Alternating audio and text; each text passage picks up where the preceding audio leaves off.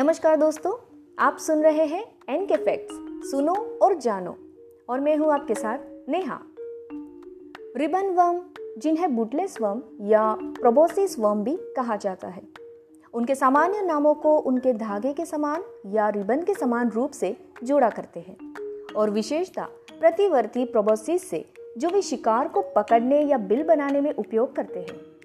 Phylum नेमरटिया या राइन कोकोएला में इन क्रोमियों की लगभग एक हज़ार वर्णित प्रजातियाँ शामिल है। उनमें से ज़्यादातर समुद्री हैं। कुछ रेत या मिट्टी में रहते हैं या गोले और चट्टानों के नीचे रहते हैं। कुछ मीठे पानी और स्थलीय आवासों से भी जाने जाते हैं। कई चमकीले रंग के होते हैं। विशेष रूप से लाल, नारंगी, गुलाबी और पीले, हरे। तो चलिए जानते हैं इस बखूबी लेकिन विचित्र कीड़े के बारे में कुछ और रहस्यमयी जानकारी। चलिए शुरू करते हैं। ये कीड़ा अजीब, दुर्लभ और रहस्यमय है, यहाँ तक कि वैज्ञानिकों के लिए भी। रिबन वम की सबसे उल्लेखनीय पहचान इसकी प्रोबोसिस है, या कहे सुंड है। आप एक रबर के दस्ताने की कल्पना करें जिसमें से एक उंगली बाहर की ओर निकलती हो। ज़्यादातर समय प्रोबोसिस इसी तरह दिखाई देती है।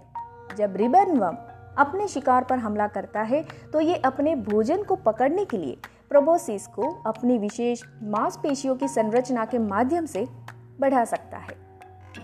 विभिन्न प्रजातियों में प्रोबोसिस की अपनी भिन्नता होती है। कुछ में चूसने वाले होते हैं, दूसरे चिपचिपे होते हैं। कुछ में एक तेज स्पाइक होता है, जिसे स्टाइलेट कहा जाता है, जो खंजर का काम करता है। रिबन वर्म की सबसे बड़ी प्रजाति, बूटलेस वर्म, जिसका वैज्ञानिक नाम लाइनस लॉन्गिसिमस है, जो उत्तरी सागर के पानी में चट्टानों के बीच रेंगते हुए पाए जा सकते हैं। ये न सिर्फ़ सबसे बड़ा नेमरिटियन है, बल्कि ये ग्रह पर सबसे लंबा जानवर भी हो सकता है। अनिश्चितता बनी हुई है, क्योंकि इन फैलने वाले क्रूमियों को सटीक रूप से मापना काफ़ी मुश्किल है। वैसे वे 30 मीटर या कहे अट्ठानबे फीट से अधिक की लंबाई में पाए गए हैं। और माना जाता है कि वे 60 मीटर या कहे एक सौ सत्तानबे फीट तक बढ़ते हैं। ब्लू वेल से भी लंबा। रिबन वम अक्सर चमकीले रंग या धारियों के साथ बहुत सुंदर होते हैं। वे अपने कोमल शरीर को फैला और सिकोड़ सकते हैं और वे सीलिया और छोटे बालों का उपयोग करके नीचे की ओर सरकते हुए आगे बढ़ते हैं। जिन्हें सीलिया कहा जाता है।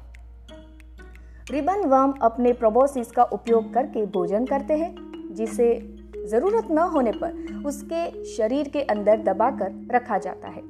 जब रिबन वर्म की कुछ प्रजातियाँ शिकार का सामना करती है तो वे प्रोबोसिस को बाहर धकेलते हैं और विषाक्त पदार्थों और पाचक रसों को इंजेक्ट करने के लिए शिकार को एक बार्ब से छुरा मारते हैं।